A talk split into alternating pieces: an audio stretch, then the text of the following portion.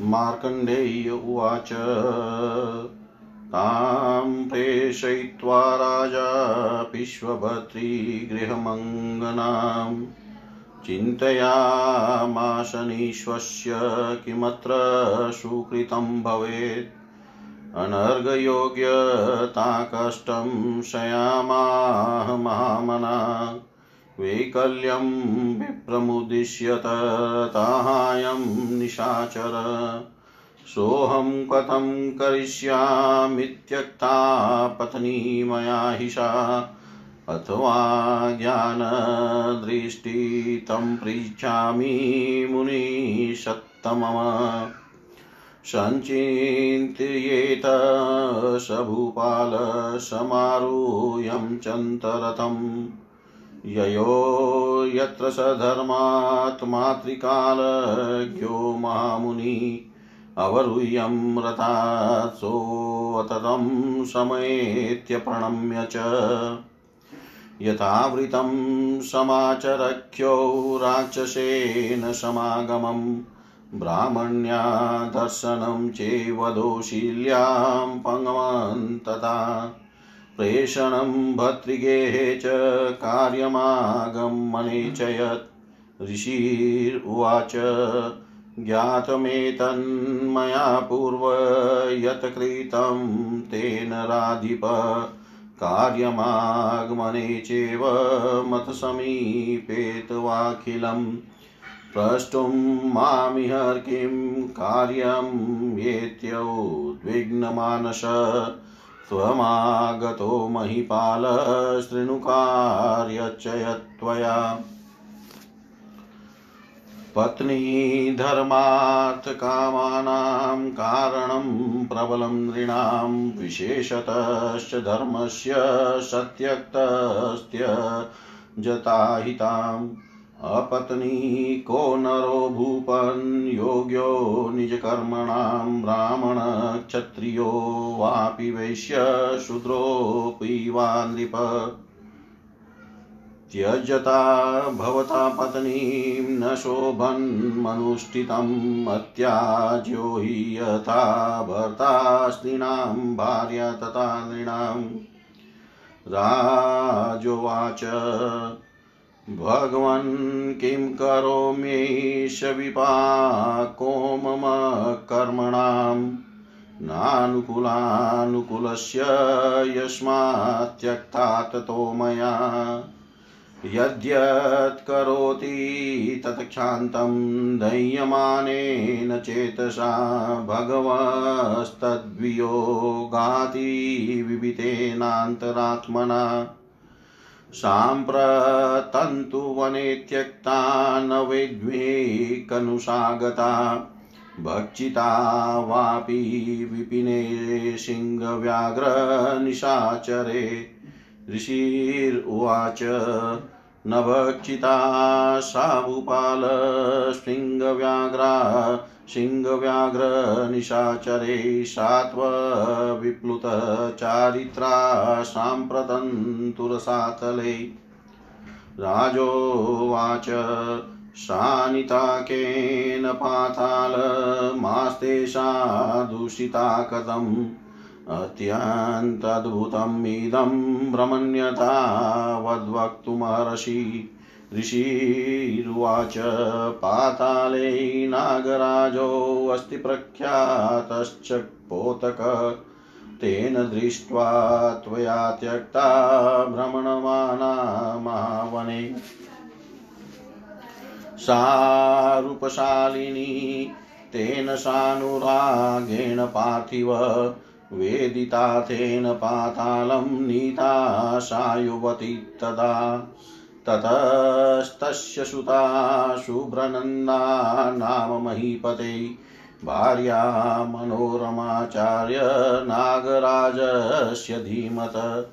तया मातु सपत्नीं यंसा भवित्रीति शोभना।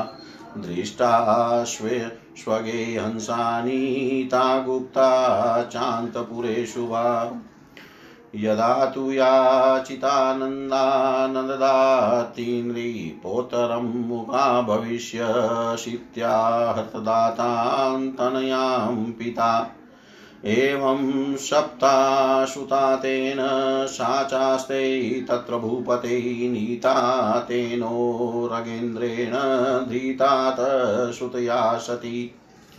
मार्कण्डेय उवाच, ततो राजा परमहसं वाप्य तं पृच्छत्। द्विजवर्यश्वदो भार्यकारणे दयितां प्रति।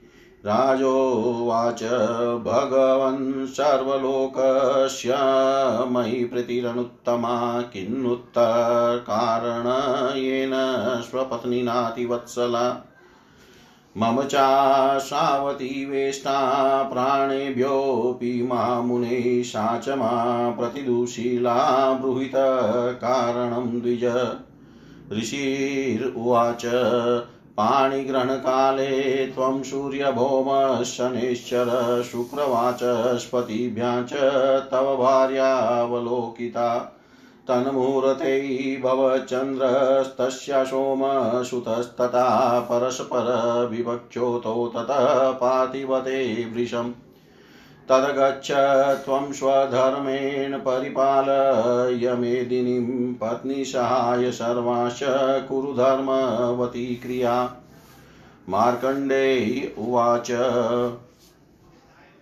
इत्युक्ते प्रणिपत्यै नमारुह्यं शनन्तदा ऊतं पृथ्वीपाल आजगाम निजं पुरम् इति श्रीमार्कण्डेयपुराणे औतं मन्वन्त्रे अथ षष्टितमोऽध्याय सर्वं श्रीशां सदाशिवाय अस्तु। ॐ विष्णवे नम ॐ विष्णवे नम ॐ विष्णवे नमः। मार्कंडेय जी बोले, राजा उस ब्राह्मण की पत्नी को उसके पति के घर भेज कर लंबे लंबे श्वास लेते हुए चिंता करने लगे कि अब क्या करने से भला हो। उन महामना महर्षि ने मुझे पत्नी वियोग के कारण तुम अर्घ्य पाने के उपयुक्त पात्र नहीं हो। यह विषाद जनक वचन कहा है। और इस निशाचर ने भी विप्र को लक्ष्य करके इसी प्रकार पत्नी वियोग जनित वैकल्य का विषय कहा है। मैंने अपनी पत्नी का त्याग किया है। अब मैं क्या करूँ? या मैं उन ज्ञान दृष्टि संपन्न मुनि श्रेष्ठ से पूछूँ? इस प्रकार चिंता करके वह राजा रथ पर चढ़ जहाँ वह त्रिकाल्य धर्मात्मा महामुनि वास करते थे, वहाँ गए। फिर उन्होंने रथ से उतर कर उनके समीप उपस्थित हो, उनको प्रणाम पूर्वक राक्षस का समागम, ब्राह्मणी का दर्शन, उसके दुष्ट स्वभाव का नाश, उसको पति के घर भेजना और अपने पुनर्वार आने का उद्देश्य आद्योपांत वर्णन किया। ऋषि बोले, हे नराधीप, आपका किया कार्य और मेरे समीप आपके आने का उद्देश्य मैंने यह सब पहले ही जान लिया है। तो भी आप मुझसे संव्य पूछे, यह उद्विग्न मन से प्रतीक्षा करता था, हे महिपाल, अब आपका कर्तव्य कार्य क्या है, वह सुनिए। पत्नी ही मनुष्यों की धर्मार्थ काम साधना का प्रबल कारण है। विशेषकर भार्या त्यागी धर्म को भी त्याग करते हैं। हे भूते, ब्राह्मण, क्षत्रिय, वैश्य अथवा शूद्र कोई भी पत्नी त्याग करके निज कार्य के अनुष्ठान में समर्थ नहीं होते। हे नृपते, आपने पत्नी त्याग कर अच्छा नहीं किया। जिस भांति स्त्री को पति का त्याग नहीं करना चाहिए इसी प्रकार पति को भी भार्या का त्याग करना उचित नहीं है। राजा ने कहा, हे भगवान, मैं क्या करूँ? यह पत्नी परित्याग मेरे पूर्व जन्म में किए कार्य का परिणाम है। मैं सदा ही उसके प्रति अनुकूल था, किंतु वह मेरे प्रति कुछ भी अनुकूल नहीं थी। इसी कारण मैंने उसको त्याग दिया है। हे भगवान, उसके वियोग की यातना से मेरा अंतरात्मा भिन्न होता है। और चित जलता है इसी कारण उस पत्नी ने जो जो अप्रिय आचरण किए, वह सब क्षमा किए, किंतु अब वन में त्यागी हुई मेरी वह पत्नी कहाँ चली गई है? अथवा वन में सिंह, व्याघ्र व राक्षस उसको भक्षण कर गए, सो नहीं जानता। ऋषि बोले, हे भूपाल, सिंह, व्याघ्र व निशाचर आदि ने उसको भक्षण नहीं किया। इस समय आपकी वह पत्नी विशुद्ध चरित्र से रसातल में वास करती है। राजा ने कहा, हे ब्राह्मण, मेरी वह पत्नी किसके द्वारा रसातल में पहुँची और किस प्रकार से अदूषित होकर वहाँ वास करती है? यह अद्भुत विषय यथावत वर्णन कीजिए। ऋषि बोले, हे राजन, पाताल में कप, कपोतक नामक विख्यात नागराज वास करते हैं। वह आपके द्वारा त्यागी हुई तुम्हारी उस रूपशालिनी युवती भार्या को महावन में भ्रमण करता देख उसके प्रति अनुरागी हो, अपना अभिप्राय प्रकट कर उसको पाताल में ले गए हैं। हे महीपते, उन बुद्धिमान नागराज की सुंदरी कन्या का नाम नंदा है और उनकी भार्या का नाम मनोरमा है। उस नाग कन्या नंदा ने इस सुंदरी को अपनी माता की भविष्य सपत्नी देख अंतपुर में अपने घर के भीतर ले जाकर छिपा रखा। नागराज जब नंदा के निकट उस सुंदरी के लिए प्रार्थना करते, तब नंदा उनको कुछ उत्तर नहीं देती। तदंतर नागराज ने इस कन्या से कहा, तू वाक शक्तिहीन अर्थात गूँगी होगी।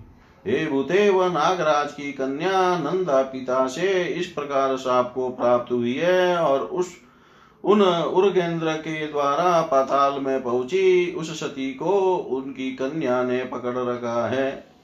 मार्कंडे जी बोले, तदंतर राजा ने परम हर्ष को प्राप्त होकर उन द्विज श्रेष्ठ अपने पति प्रति प्रिया के अप्रिय भाव का कारण पूछा। राजा ने कहा, हे भगवान, मेरे प्रति संपूर्ण मनुष्यों की अत्युत्तम प्रीति है, किंतु मेरी स्वयं पत्नी मुझमें अनुरुक्त नहीं है, इसका क्या कारण है? हे महामुने, हे द्विजोतम, मेरी वह पत्नी प्राणों की अपेक्षा प्रियतम होने पर भी जिस कारण मेरे प्रति बुरा व्यवहार करती है, सो कहिए। ऋषि बोले, विवाह के समय आपके ऊपर रवि मंगल और शनेश्वर की दृष्टि थी और आपकी भार्या को शुक्र एवं बृहस्पति देख रहे थे। और उसी मुहूर्त में आपकी पत्नी के चंद्र और आपके बुध यह परस्पर अत्यंत विपक्ष थे। अब जाइए और स्वधर्म द्वारा पृथ्वी का पालन तथा भार्या के सहित मिलित होकर सब प्रकार धर्म युक्त कार्य का अनुष्ठान कीजिए। मार्कंडे जी बोले महामना ऋषि के इस प्रकार कहने पर पृथ्वी पाल उत्तम उनको प्रणाम कर रथ में चढ़ अपने पुर आ गए। ओम पूर्णमद पूर्णमिदं पूर्णात् पूर्णमुदच्यते। पूर्णस्य पूर्णमादाय पूर्णमेवावशिष्यते। ॐ शान्ति शान्ति शान्ति।